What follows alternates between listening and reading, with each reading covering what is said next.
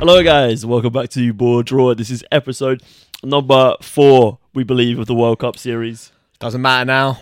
Yeah, nothing really matters anymore, does it? Game's gone. Yeah, I mean, are you are you even going to watch the World Cup anymore?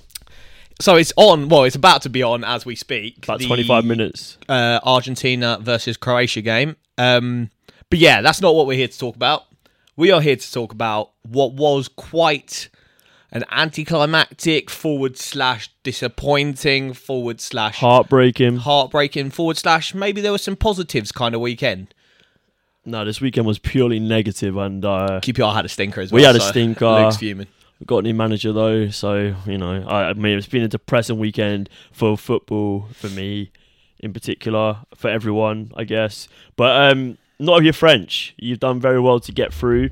Um, are we kicking this off? Do you want to? What what's the first topic on the uh, on the agenda, Roz? So we're here to talk about England France. We gave our kind of pre-game thoughts on how England would beat the mighty French, Le Bleu, and um, I think we put up a good game.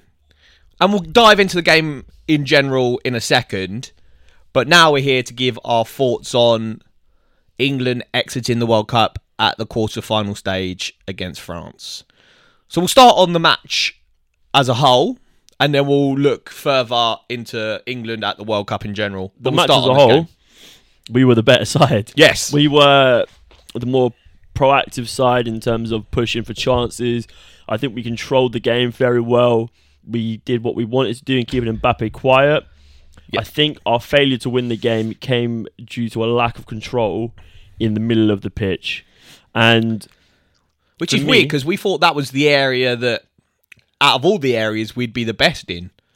yeah, I agree. I think ultimately this game came down to a lack of proactive substitutions. I think Gareth, obviously he's looking at you, we started off the game and it wasn't too bad and then about what what minute was it? It was about 13th minute or something. Yeah. Tchouaméni obviously scores that screamer. Um, Should we talk about Jordan Pickford? Do you think he should have done better? I don't know. It was hit hard and it was hit true, and so I feel like So Ben Foster on his podcast, obviously. So we we don't play in goal, so we have no idea. But obviously, coming from Ben Foster, a Premier League seasoned goalkeeper, said Pickford's got to get there, and I've seen Maybe- I've seen him pull off harder saves. Yeah, no, hundred percent. But and that's always my problem with Jordan Pickford, though, is the the ones that are instinct, the ones that he doesn't have to think about, he'll save. But I don't think he's actually that good a goalkeeper. He's kind of like Hugo Lloris in that sense, where Hugo Lloris this game had an outrageous game, and it's because of a lot of stuff that was just instinctual. If you rely on him to be a good goalkeeper, I don't think he's there, and I think that's like Pickford as well. I And this is a shame. Ramsdale and goal, he would have saved it. yeah, hundred. I agree. 100. I agree. But the problem is, yeah, like I don't think this is a big enough of a blunder for Southgate if he's still in the job to look past Pickford and to look at maybe bringing in Ramsdale or something like that. But That was one of uh, my. yeah, topic I mean the thing Yeah. is, Tuchman gets the ball into him and he gets it out of his feet really quickly and hits the strike, and I think it takes everyone a bit by surprise. yeah, big time. But um, yeah, I mean, maybe he could have been positioned better. Maybe he should have reached it. He's not. He, he's known for sort of like flapping at like crosses and corners and stuff And he's like known that. for having tiny arms as well. that well, that's what I mean. Comes hand in hand. his hands are closer to his chest than most people. but um, yeah, I don't know. I, I don't particularly blame him. I think Tchouaméni could have been closed down quicker. Mm-hmm. I think the ball into him could have been cut off. I think that's a position where if we had someone like Calvin Phillips on the pitch, that wouldn't have been allowed to happen. We would have had a bit more Yeah. energy and a bit more robustness in that midfield. I'll back that. So for me, the first thing that happens is we obviously we go one 0 down. We do really well to respond. We're on the up, and I, I was actually watching the game thinking this isn't the worst thing that happened. Can uh, that worst thing can happen because you watch the Italy game where we go one 0 up I was going Early on. exactly point up. Yeah, and we sit back and we absorb pressure. We absorb pressure, and you just know at some point these teams have the quality. They're gonna get the chances if you give them to them. Yep. And uh, they're going to take one of them. So I think I actually thought maybe this isn't the worst thing. We can obviously you don't want to concede at all, but it I gives think you the impetus to take the game by the scruff of the and neck. we've seen England in games where they sort of start on the back foot. If they don't go that goal behind, they do tend to grow into the game and become the dominant force. Yeah. Albeit against like a much weaker Senegal side in comparison to France. But um, yeah, for me, this game is lost in the lack of proactivity from Gareth Southgate. I think 45 minutes in, you can clearly see that Henderson wasn't having the impact on the game that he had against Senegal, and that we were, were basically playing with 10 men. And do you know what? It's not a fault of Jordan Henderson's, really. I just don't think this game was laid there for him to be a part of. And um, I think we would have done much better having either someone who can a bit more technical uh, ability in terms of like their pass range in like in the likes of Maddison coming on. I think that would have given caused France a lot more issues. Someone like Mason Mount even to bring in a bit more energy. I think we weren't actually on the back foot defensively a lot of the time, and maybe that is to the gratitude of Jordan Henderson because maybe him being there did uh, keep Jude in, in better positions to cut off passes and things like that. But I think, yeah, someone like Phillips, even coming on, would have given us a bit more attacking freedom. I think we were just playing with like half a man in Henderson, and that's not that's not me slating him because I don't think he actually performed terribly. But I do not think this was the game for him, and it goes back to it. Gareth Southgate, he's a reactive manager. You're bringing on J- Jack Grealish in the 96th minute. Yeah, it's a joke. Like you're taking off Saka, who should have won us like like just an abundance of fouls. Yeah. We, we haven't got the referee down as one of the topics, but I, I'm sure we'll allude He's- to it. He stank. He stank. But yeah, I mean that's my that's my opinion on on the first 45 anyway. The second 45 is a bit of a different story, but um yeah, what do you think? No, I agree with pretty much everything you said in the terms of we were the better team. Um, probably for the first 15, I'd give it to France, but post the goal, like you said, we had the impetus. Um, yeah, I think there was a lot of good things we did this game. Kept Mbappe quiet. Um, Luke Shaw was troubled a bit by Dembele, but that was always to be the case because I think a lot of what France do well is isolate the poor fullback, be it Mbappe against a poor fullback or Dembele against a poor fullback. And our poor fullback is Luke Shaw. Um, so I think he did all right for his role. But yeah, for me, where this game went wrong, like you said, it's Gareth Southgate not being proactive enough. But I think we all knew that was going to be the case. I think we were also let down by the referee, and then also in moments by players that are claimed to be world class players. I know exactly who he's talking about right now. So, I'm talking about you, Phil Foden. are you? No, I'm talking about Harry Kane and I'm talking about Phil Foden. I think both of them on the biggest stage for England, in my opinion, humble opinion, haven't delivered anywhere near. So, in my opinion, they are England's two most talented players currently. They had the highest ceiling. We know exactly what they can do. They They, are- they, they fit into the world class bracket. Yeah, they're the best players England have got, both of them. And they're getting outshone by a 21 year old Bukayo Saka and a 19 year old Jude Bellingham. When I think Harry Kane, what is he, 27, 28? Tottenham, ca- uh, not Tottenham 29, captain, been at Tottenham forever. Yeah. He should be their captain. I don't know how Hugo Lloris is a Tottenham captain. He's the England captain. He This is his fourth major tournament for England. I don't think he's ever dropped an 8 out of 10 game for England. In a, especially in not a against a team where it actually mattered. Yeah. Um, And then Phil, I don't want to dig you out because I love Phil almost as much as much as I love Bukayo, I feel him. but Phil Foden just doesn't do it for me for England. He so we said this on the preview about this game that we haven't as a country played four at the back enough and definitely haven't played four at the back with a floating 10 enough. So that isn't Phil's fault that he's never had the opportunity to play in that position. But shoehorning him into a wide position just isn't the one. He is so ineffective there. Why he's effective there for City is because he's allowed to roam inside. City don't De play. Bruyne will split out to the sides. They have so pretty much the three like wide um tens and then the central ten for City. They all just move around. Well, you think we don't about do it that for well. England. Like he's got João Cancelo sometimes up on the left hand side with him. Exactly. You're not going to get that same sort of uh, support from Luke Shaw in Mm. terms of going forward. And then you've got people like Kevin De Bruyne. You've got Bernardo Silva. Yeah. Even someone like Ilkay Gundogan in the middle being able to supplement you. So like, he, Phil makes a run into space here. The only person in that midfield that's going to be picking him out is Jude Bellingham. yeah. That's why we need someone like James Maddison because he'll he'll be able to switch on and be like, "That's the run I would make." so I can fulfill that for you. Yeah. And so for me, either we play with that floating ten and it's Phil, or Phil doesn't get in the team at all. As as sad as that is to say, because like I said, he is our most technically gifted player.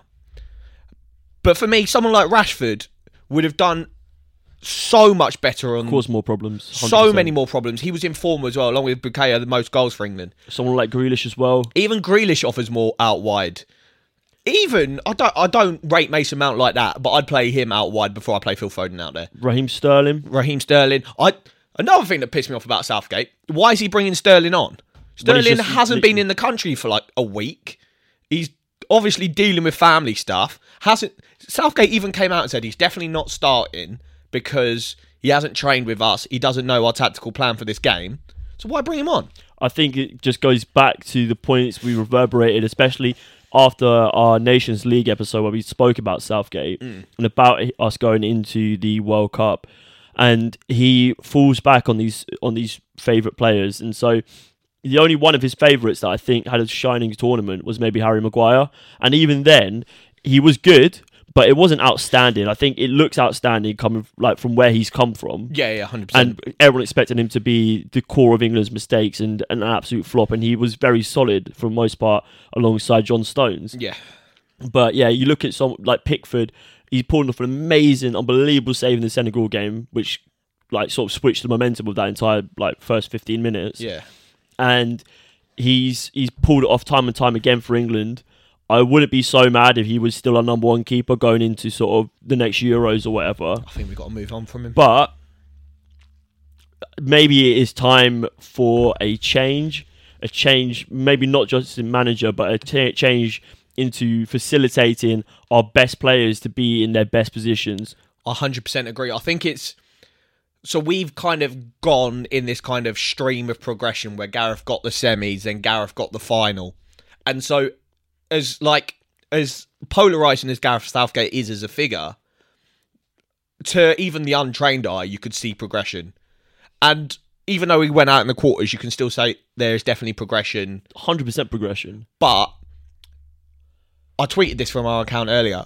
You can only stick with a manager that is he's definitely out of his depth in terms of elite level managers. He's not In a tactical manager, is he? There was Luis Enrique. There was um, Didier Deschamps, Didier Deschamps. There was um, Carlos Queiroz, uh, who's the bloody uh, Germany manager? Even though, Hansi Flick. Hansi Flick. Yeah. So there's elite managers here that, given time, will take their nations to trophies.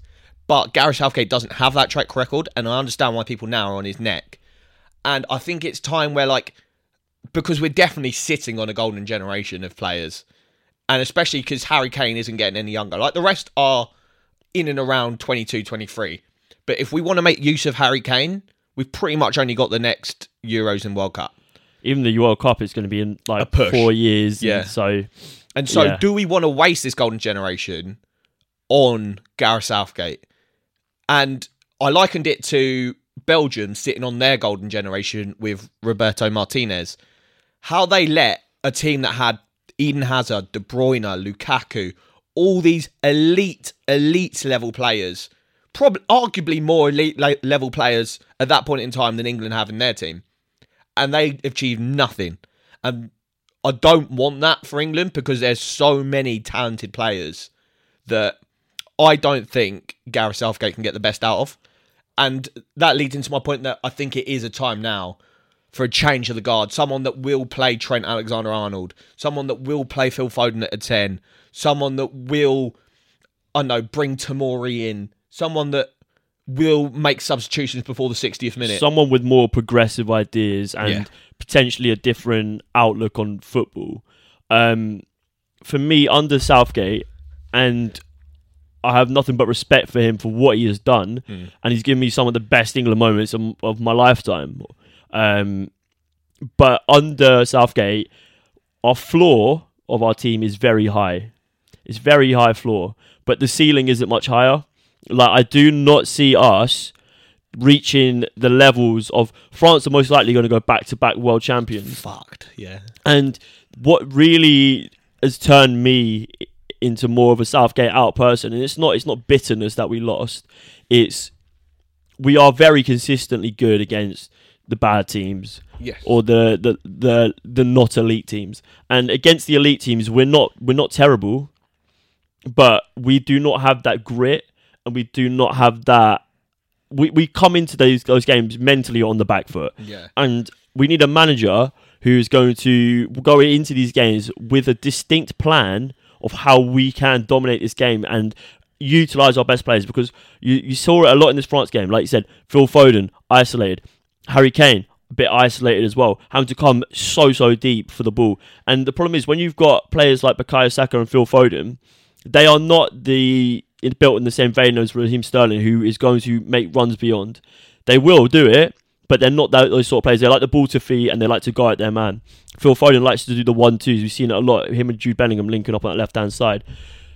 We need to utilize these sorts of um, these sorts of plays more to our benefit because every time we get the ball, Harry Kane comes deep, and then maybe one of our midfielders will run on. If the pass isn't there, we go back to our, our centre back or we go back to Rice, and then Rice plays out to Shaw or Walker, and then it just got it goes over and over and over. And against teams that with a low block, we struggle sometimes unless we get that early goal and force them to come at us. And it is yeah, it's time for a change. It's time for think to bring so. someone else in.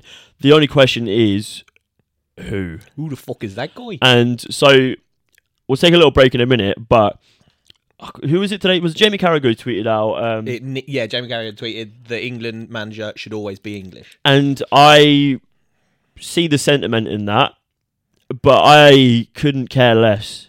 To be honest, Yeah. I I would rather see England win something with a foreign manager. Hundred percent. I'd rather see England make more use of this golden generation with a foreign manager because at the minute, I'm sorry, but the only two English managers that I'd probably look at would be uh, Eddie Howe or Graham Yeah. Potter. And, And both, both of them are not got elite moving. jobs. Yeah, so it's Both of them not, not moving. It's not going to happen, and I think that's a kind of detriment on English kind of managerial the situation the FA have kind of allowed to happen that there isn't many elite level English managers. And yeah, on Jerry Carragher's point, and on what you said, just like yeah, you would always want a, just a winner, no matter where they're from. If they're going to get you to that trophy, why does it matter where they're from? W- would you rather waste this gold generation on Gareth Southgate or another English manager that isn't at the level when you could get in a? I don't agree with the idea of Thomas Tuchel. I don't hate the idea, but just throwing him out there I think a we'd have a better chance of winning scene. something under Thomas Tuchel.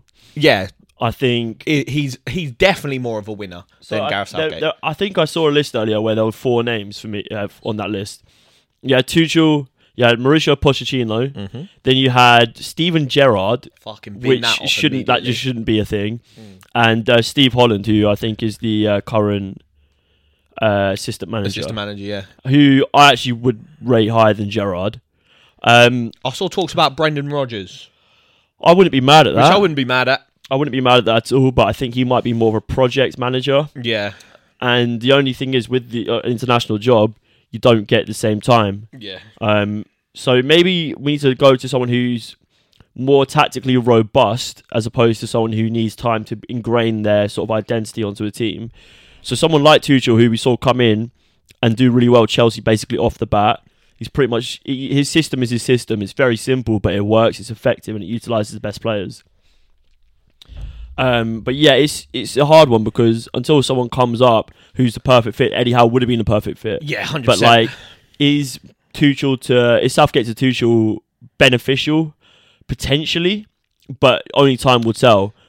I think the only thing, not the only thing, that's probably um, a bit of a slam on what he's done for England, but I think the main thing that keeps Southgate in his job is the unity he's created with the players. They all love going on international duty. They're all boys. You can tell they love Southgate.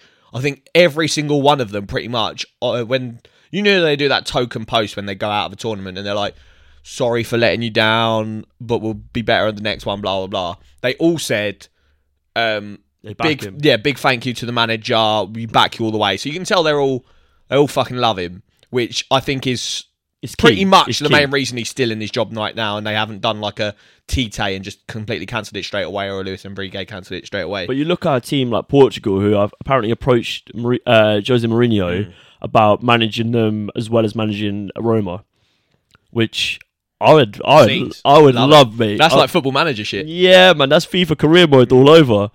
I like the idea of it. I don't know how Yeah, well it will work, but I mean, would We you should just would get you like rather would one you rather have elite Jo- manager from each country. So Jose manages a Portugal. club in a country, Yeah. and we get like Eddie Howe does Newcastle in England. Pep doing Spain and Man City? Yeah, just get every country to do Klopp like with Germany. their best manager. Oh, yeah, mate. that'd be scenes. World Cup, the quality would go up so high. Anyway, Insane.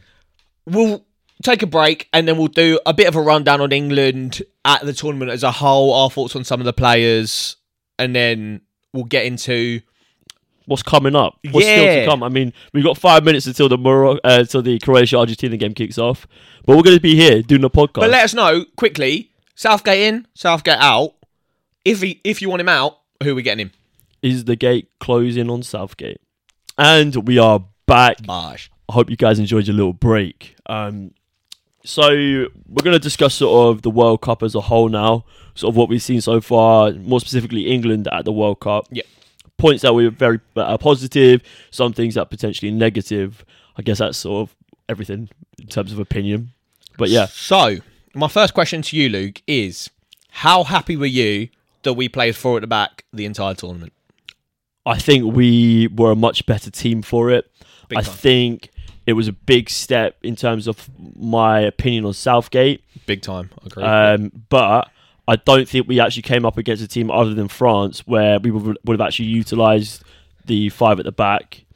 Um, yeah, that's true. that being said, though, I think it gave opportunity to players like Jude Bellingham to shine more Yep. because he can play in a bit more of an advanced role. I don't think he really works too well in the midfield too with Declan Rice. No. Um, Maybe he'll grow into that. But yeah, at the moment, I think. But I think that there. even then, you're asking too much of a single player, especially a player that we want who has such good f- forward-going talents. Mm. I don't think you want to like, like burden them with that sort of defensive responsibility. Obviously, they still have to do their bit, but if you give them a good foundation in terms of the two behind them, then you know you sort of got a, a bit of a ten in there. What? Yeah, I, I kind of agree. I think it depends on how how good we see. So I think a lot of it stems from our defense not being. So we said this pre-tournament. England's defense is their weak spot. They've got players in there. So obviously, this we said this before. Harry Maguire had probably the best tournament out of all the defenders, and um, so England's defense is their weak point and in front of them they've got Declan Rice, who's still young, but he's probably one of the most elite midfielders in the world, and then Jude Bellingham, who is going to be probably the best midfielder in the world, but still super young. I think we need to get to a stage where, maybe, and this will come by the next tournament, where Declan Rice, and I think he proved it in this France game, is elite enough to run that midfield by himself and allow Jude to push forward. Kind of in the sense that, like, what and I'm likening it to Arsenal, where Thomas Partey is now so elite at his role that he can dictate the kind of half space in front of Arsenal's defence by himself and allow Xhaka to do what I think. When Jude Bellingham was on the market, I think he's pretty much going to Liverpool now because he's been like inadvertently groomed by Jordan Henderson at the World Cup. But um, when he was like on the market, I was like, oh, if Arsenal sign Jude Bellingham and make him do the Xhaka role, that would be ideal because Xhaka now is doing what I think Jude Bellingham Is best at is best at. And if we can get that for England, where we've got mid defenders that are all so solid, so Arsenal have got the best back line in the def- um, in the Premier League statistically, and then in front of them you've got one of the best DMs in the world, and then you allow that other midfielder to do his thing. That could be Jude, and then in front of them you've got a ten that does what Odegaard does. That could be Phil, and then you've got such an outrageously gifted forward thinking midfield that are all supported by Declan Rice, the core. who, yeah, exactly that, the core. So if England's core is always going to be Declan Rice is at number six, two centre backs, I think John Stones is the future for England centre backs I think he is. I think he's far and, and away the present, best to be fair. So Yeah. he can stay, but and this leads on to my question about Harry Maguire. He had a really good tournament, really good. But is he the best we can do? I think not. I think White. I think Tomori. I think I don't know who else coming to mind at the Maybe minute. Marc Guéhi by the time. d- it I don't round. know. I don't know if Gay's at that level, but he could still come to be. He's, he's still Yeah. young, but um, yeah, I don't know. I, I feel like if you'd put any sort of English centre back in the other role, I think they would have performed just as adequately. Yeah, I think sometimes we're watching the England games. Every time Aaron Maguire gets the ball and it goes past the halfway line, he just loses all composure what to do. Like his legs stop working, and he just like What like, am I doing it? What and then he just doing? ends up playing a pass into nowhere, or just like Smashed there was one pitch, way yeah. it was like uh, was it against Wales where he was like in the box, and I actually thought his legs were going to give way. like it was mental. I, and do you know what? He had he's had a good tournament. really good. And I'm all here for the redemption arc. I'd love to see him get back into that Man, City. Man United uh, side and, you know, sort of give Yeah. a big fuck you to all those fans who've, who've turned their back on him. But um, he just doesn't fill you with confidence. And if you're gonna play with a midfield three where two of them are pretty much camped out on the edge of the opposition's box, you need a number six and two centre backs that fill you with so much confidence, not like no shaky thoughts whatsoever. And Declan Rice and John Stones, I can see that they have like one mistake a, A tournament maybe. I was going to say, even a game and it's like a shit. But it's like, it's Harry like Maguire, a misplaced pass I into just- midfield.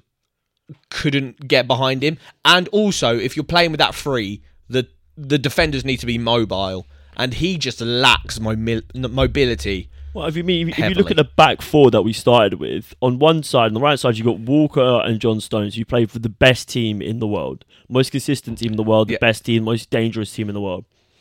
And then the other side, you've got Luke Shaw, who sort of like doesn't even start for Yeah, United, in and out of the United team. and then you've got Harry Maguire, who's Definitely doesn't who's start. bench warming for Yeah. United.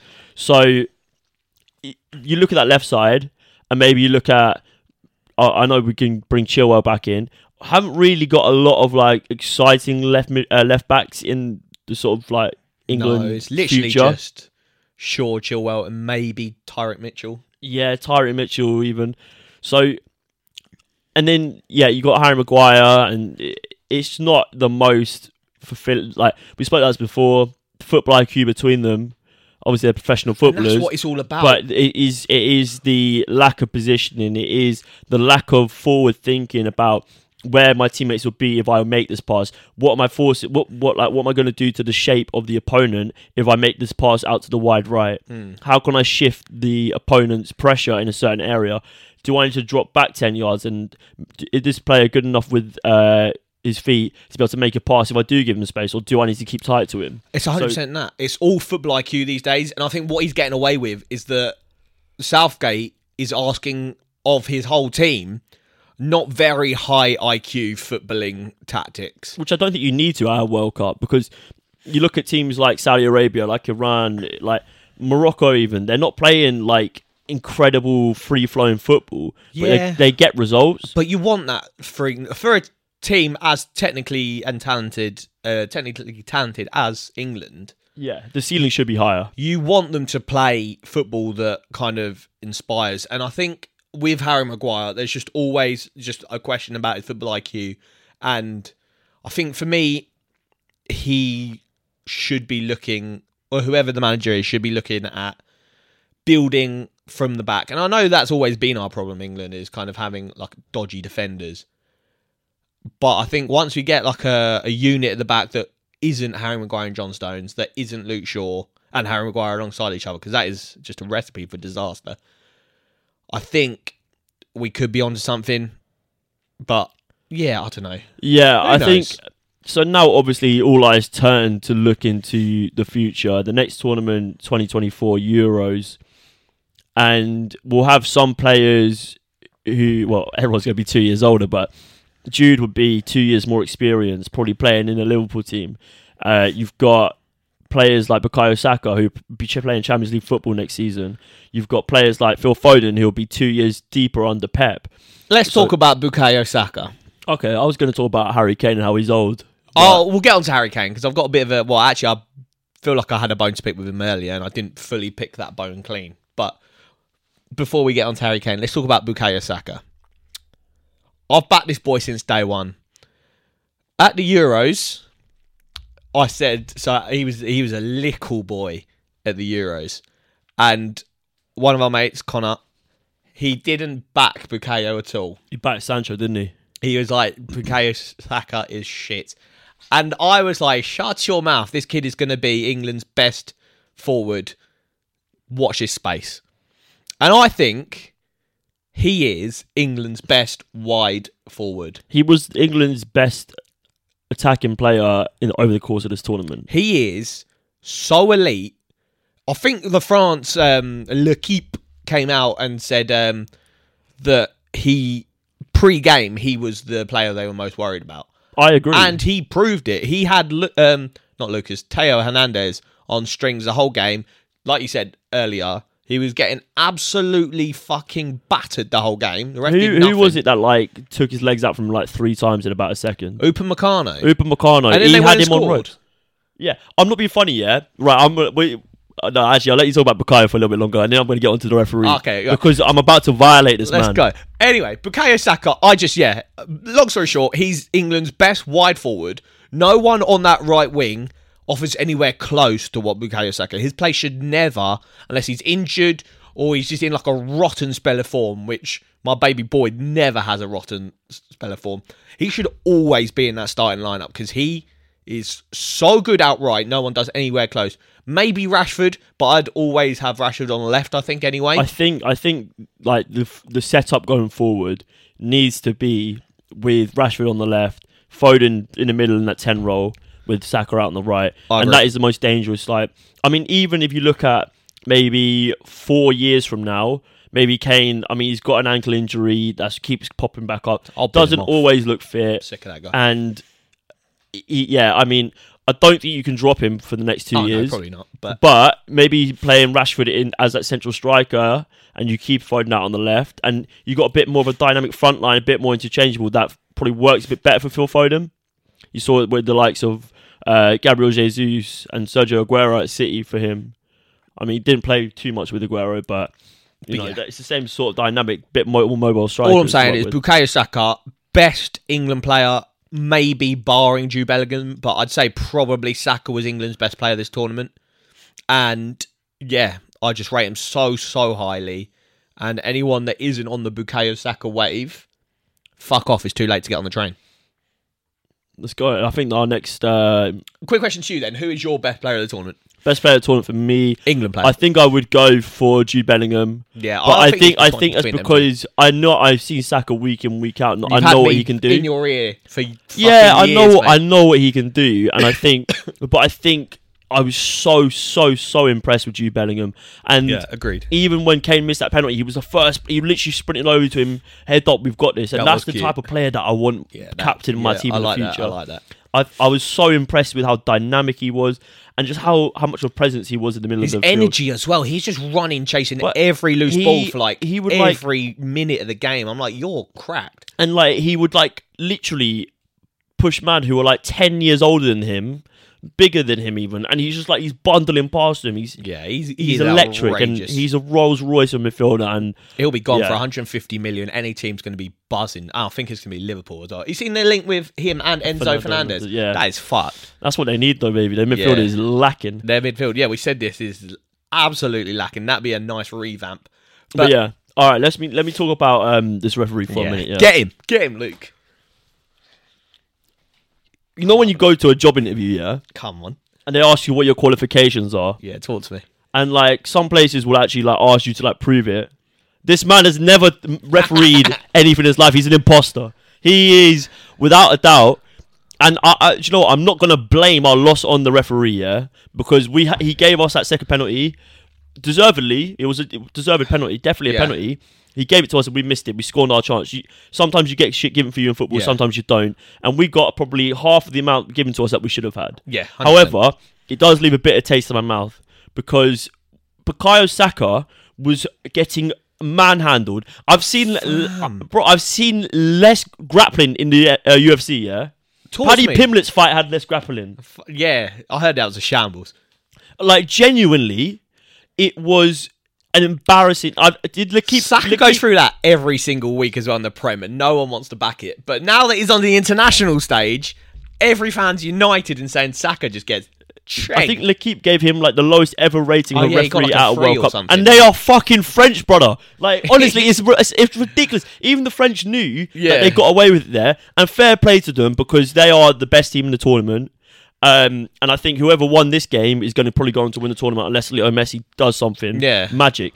But it is shambolic that we get to this level, and it just like no wonder no one wants to be a fucking referee. Yeah, yeah, it's mad. but like the worst part is we bring in VAR, yeah. We brought this this sort of robotic, clean, scientific thing into our beautiful rustic football game, yeah, to try and help it bloom, to help it develop, to cut out these clear and obvious errors. They are fucking the shit up, yeah, because honestly, all they are doing is they are drawing lines which show my like my bell end from my fucking kneecap, yeah, and like putting me offside. You know what Uh, but bro, me? Bro, honestly, they will take fucking Saka is literally getting like cleaned off the top rope, yeah. And no one gives a shit. What are these man watching in the VAR rooms, man? You know are they sat there watching me? fucking Love Island? And- it's not even on, mate. it's happened a couple of times this tournament. Didn't happen in this game. But do you know when they like call an offside for a player and then they like show the line and he looks offside, but then it comes out after the game that they haven't shown every player in the defensive line and they've forgotten like a defender that's on like the byline and he's playing everyone onside and they're like, "Oh yeah, that was a mistake. We just didn't show everyone in the defensive line." I'm like, "How can you not see everyone in the defensive line?" that a team has gone and g- or given offside when they're getting played on by a Donny that's not even in camera shot. You should know he's not in camera. You know shot. people at school, yeah, who get bullied, right? And they go on to become like some people are better for it after they come out, and they're like they grow from it, and then they become who they are. and They're great people, and then some of them just like fall to it, and they want to be a, like a powerful person. So they go and become a policeman, or they go and become like a fucking teacher, and who A just likes to bouncer. be. Bouncers are Yeah, those people. Bouncer, yeah, fuck them. Honestly, these man now, these kids are gonna grow up and become the VAR room men, right? Because no one wants to be a referee. Mate, Yeah. we should just put it to a fucking and vote. you're out of the firing line if you're in the VAR room. You're just sitting there in your cushy little room. The referee gets all the pelters, and you're just sat there like, Yeah, at least the referee's got some balls to go on the field and make some decisions. You sat there and you're still fucking up, man. You probably get called upon like six times a game to actually make something that's actually important happen. "Who's that Nancy ref that they always call up as well?" When Oh, like, Peter Walton. Peter Walton, Oh, mate. blood. Mate, Whenever they're like, "Oh, so Peter, can you more." shed some light on the decision?" And he's like, "Oh, I think the referee got it right." Shut up, Peter. You I'm gonna, I'm gonna like get some sort of. I should I'm gonna not get my say like Alexa or something to like mute my TV every time they hear the term Peter Walton. Yeah. Because it's absolutely like, oh, m- and half the time he doesn't know what's going on. So how the fuck is a referee meant to know what's going on? Honestly, right, The I think we've VAR all got are a bit here to- there. mate, just fuck VAR, fuck that referee. Yeah. I hope he never refs a game again in his life. Let, bro, he would fuck up Sunday League, man. They, they would smash his head in. So, before we round up England at the tournament, I want to talk to you about Harry Kane. So, Harry Kane, I'm going to ignore the 2016 Euros because he didn't really play and get any goals or anything. But the 2018 World Cup, that was his first major, major, like in the starting 11 tournament. Yep. And this is the one that everybody kind of harks back to whenever the argument that he hasn't turned up. He's like, oh yeah, but he got the golden boot at Russia. He scored six goals, which, yeah, in theory is good. Not even in theory, it is good. Six goals at a World Cup.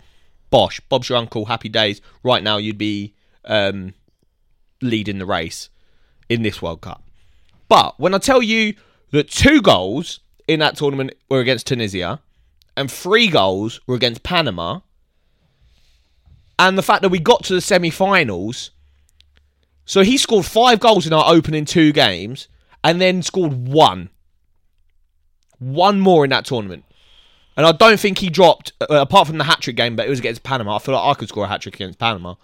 I don't, I don't. I think the stats are that he didn't drop like above a seven rating. Then we go to the 2021 Euros. Four goals, zero assists. Okay, that's not bad. But we got to the final. So we played what? Seven games? Played a couple of games that went to 120 minutes in the extra time. Blah blah. Four goals, zero assists. Is that that good? I'd argue not. 2022 World Cup in Qatar. Two goals, three assists. Do you think Harry Kane is not delivering enough? I'm not saying he's not delivering at all, but should he be doing more for England? I think when we see what he can do, uh, we know the player that he is, yes, I think he could always deliver more. You can always I, deliver I more. yeah. don't think he. I think a lot of people because he didn't score like in the group stages, like he didn't belt three past fucking Wales or whatever. It's a problem. I I still think he is our best striker. He is. I think he brings more to the team than just his finishing. I think his finishing is elite. I know he missed that penalty. Don't think he should have been given the second penalty, but that's a question for a whole nother day. We could do a whole episode about that. But I, I, I mean, how many goals did Mbappe on this? is the top scorer in this tournament, right? Five, yeah. And he's on five at the semi-final stage. S- And how many did Harry uh, Kane get in the Euros? Uh, what, the last year Yeah. three goals. Uh, four goals. four goals. So, I mean, Harry Kane's not quite the level of Mbappe, to be honest. I'm But not, should he be doing Mbappe numbers for England? He should be. I, I think with the players around him, he probably should, and I think under a better manager, he probably would. Yeah, and my my issue is that he is, and obviously, he's Harry Kane is a captain. I understand why he doesn't get subbed off, but some games he should be getting subbed off. I definitely agree. I think Callum Wilson. Callum Wilson would offer more. Move Rashford centrally, he'd offer more. Play Phil as a false nine, mate. Fuck it up. Bring Ivan Toney to the tournament. Oh, he's been a betting scandal, but he would offer something off the bench. The fact that he doesn't get subbed off is a hindrance. And, and like you said, he's getting on. He has like a recurring ankle injury. He shouldn't be playing 90 minute, 90 minute, 120 minute, 90 minute, all in the space of like a week. And so my issue with Harry Kane is yes, he is England's best striker, best player, and all the other players. Whenever I watch like the England camp and shit, they always say, "Oh, Harry is elite. Harry's the best." Blah blah blah. And I totally get that, but I don't think he is doing enough for England. I watch him. He goes missing, man, on elite games, and it's been.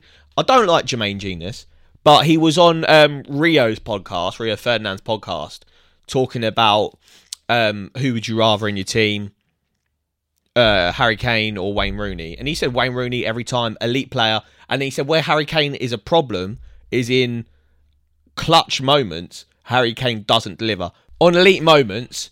Be it the Champions League final against Liverpool, be it the whenever they played Chelsea in like a semi-final, be it England, he should have done more in that Italy game to not allow it to go to penalties. In this game, he should have scored his penalty at elite moments where he should be the guy that gets England through, or gets Tottenham through, The Difference maker. the difference maker. He doesn't do it, and that's why Jermaine Jenas picked Wayne Rooney, and that's why I'd pick Wayne Rooney. No slight on Harry Kane. I think he is top tier, but and everyone's like, oh, he's got that Spurs bottler mentality. Banner. I like it. Don't agree with it, but there is evidence that at that elite moment, he doesn't pull you through. Yeah, and but I, I somewhat res- like go back to the point, and it seems like I'm hating on Southgate, but in the clutch moments, we have failed as an as a team, mm-hmm. And if you look at sort of our progression through the World Cups and Euros with um, Gareth Southgate, we anytime we come up against a team with a slight resonance of quality who can prove a problem, we seem to falter. I mean, we didn't really get tested until Croatia in that World Cup. Uh, we didn't really get well. We got tested. Was it Germany in the Euros, and Yeah. then the next big test was Italy, and we fell at that hurdle. Um, and so yeah, I mean, if you look at we- like Belgium in uh, the group stage of the previous World Cup, so like teams with any quality, we seem to have a bit of a mental block against that. We can't come out and play our game. And I Yeah. think actually, out of all the games that we have played against big teams, apart from that Germany game, this is the best performance I've seen of an England team. Yeah, hundred percent. So maybe it is. Maybe we do give Southgate another chance. I don't know. Let us know. But um, My last question, and I've seen this debate going around on Twitter. What career would you rather had? Giroud or Harry Giroud, Kane? Giroud or Harry Kane? We'll put it out to you in the chat. Who would you rather be? I know who I would. I think. I mean, Giroud's won a World Cup. He's won fucking everything. He's Champions League, Champions League, Europa Premier League. ev- yeah, Premier League, everything. he's won uh, Serie A.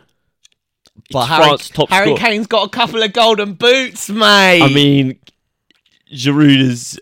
Yeah, he's literally just overtaken Thierry Henry as France's top ever goal scorer. so you which saying is- Giroud as well?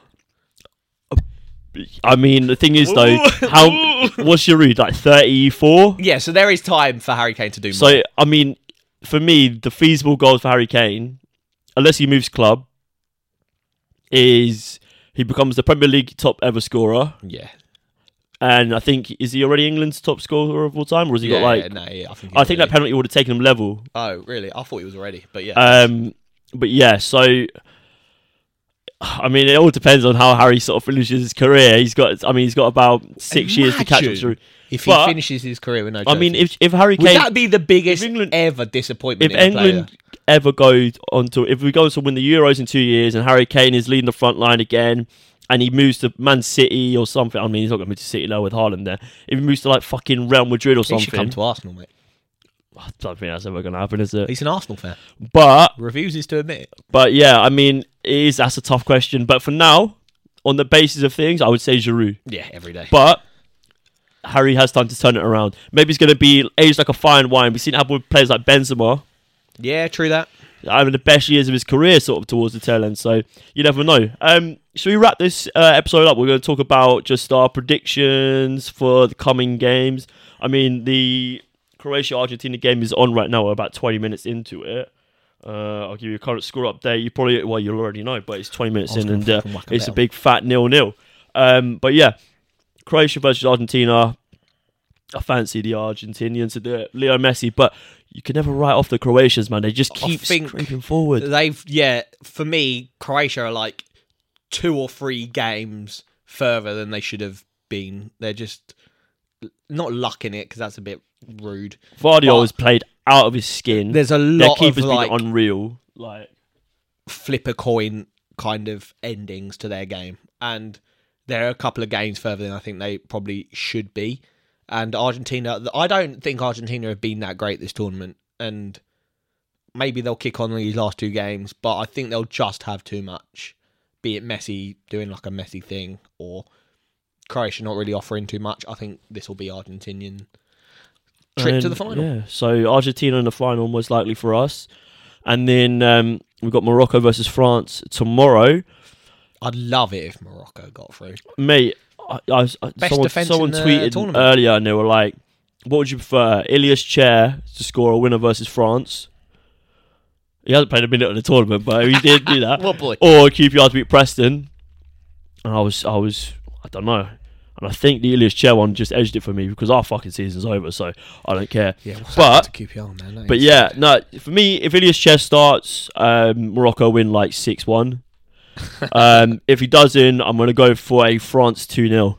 Yeah, I think as good as Morocco have been defensively, conceded one goal all tournament, and it was a fucking own goal. I think France have just got way too much for um, Morocco. Mbappe will get a couple, I reckon. I reckon it'll be a 2 0 as well. Yeah, and then so, I mean, yeah. So let's say it is a France Argentina final. That'll be a good final. That'll be the best final we could get right now, I think, out of these remaining teams. PSG colleagues in Mbappe and, Messi. Yeah. Who do you think takes home the World Oh, Cup? you know, for Le me right now, yeah, I, I would love Morocco to win it. Come on. I mean, it made me embarrassed as an England fan that Morocco actually went on to win it. Mm. But um, I would absolutely love it for football heritage, football culture. It'd be massive, wouldn't it? For but African first ever African nations. team to reach the semi final and then just go on to win it. Unreal. Um, but the football lover in me wants to see Lionel Messi united with the World Cup trophy. Yeah, it's got to be. The it would just be iconic for all time. I mean, he already is the goat for me. France I think have already won it, man. They won it like a fucking. Yeah, let someone else have a go, man. Yeah, yeah, I Mbappe, bro, I you're want- gonna end up with like five of them, bro. Yeah, I Relax. want Messi to win it as well. And if it does get to final, I think uh, France will win it. I think it'll be 2 1 France. But for Leo, I'm going 1 0 Argentina. I think it's going to be a 2 0 France. Yeah, I think France will win it. Yeah. Oh, that's sad. But um, not, uh, then, then we get another banger tune like um, René La Coupe à la yeah, Maison. um, big one. There's massive. Play that tune now, Luke, in the edit. Bosh. Um, uh, yeah, if, I mean, if not, we got maybe Croatia versus France. Um, France win it again for me. Yeah. I think France win against everyone apart from Argent- uh, Argentina. Maybe I think I mean That's Argentina the only close one. are the only ones. Croatia. Morocco, though. Croatia, Morocco. Talk to me. If we get there, we live in a universe where this is the one in like eight million. Yeah, like game's gone if that's the final. The, the Or yeah. is the game so well? no, the game is not gone? alive, man. Yeah, I don't. I don't know. Probably I'd. Croatia. Morocco one 0 Croatia penalties. Absolute scenes. If Heartbreak for Morocco in the dying embers of the be sad, game. yeah, penalties for Croatia. But yeah, I mean, let us know who you think is going to win the final. You'll obviously know. Let us Yeah. know down below.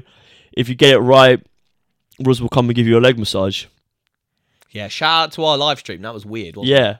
I Um, mean, uh, but yeah, yeah. Hope you we'll all come at you enjoyed. before uh, the final kicks off with a little preview, though. Yeah, we'll do a final preview and then we'll do like a end of the World. Cup round. Yeah, a little roundup, you know. Bosh. And then it's back to Premier League, mate. And then we're back. Yeah, normal business resumes. Let's go. But yeah, thank you so much for watching, guys. It's been BoreDraw. Remember to follow all our socials. We've got TikTok, the Instagram, the Spotify. I mean, that's not a social, but follow our Spotify as well. Get those pods on while you're uh, follow everything, man. TikTok, all, all that in good the shit. description below. Yeah. If you're in our fantasy league, I did close the Did league. you? I was yeah, going to ask you to close it. yeah, I did close the league, Nice. so uh, no more entries. But yeah, if you're in back on it, fantasy. you better be in it to win it because uh, you're pretty much up Yeah, I think I'm like thirtieth. 30th in the league. Yeah. In our league? I thought you were like top five. Now I've had a couple of stinkers before the World Cup. But yeah, so yeah, I mean, fantasy resumes again. So yeah, get your uh, get your mojo back. Premier League will be back. Don't worry, England fans. The heartbreak only lasts for a while. We'll get over it. But yeah, thank you so much for watching, guys. It's been BoreDraw, Bosh. and it's live.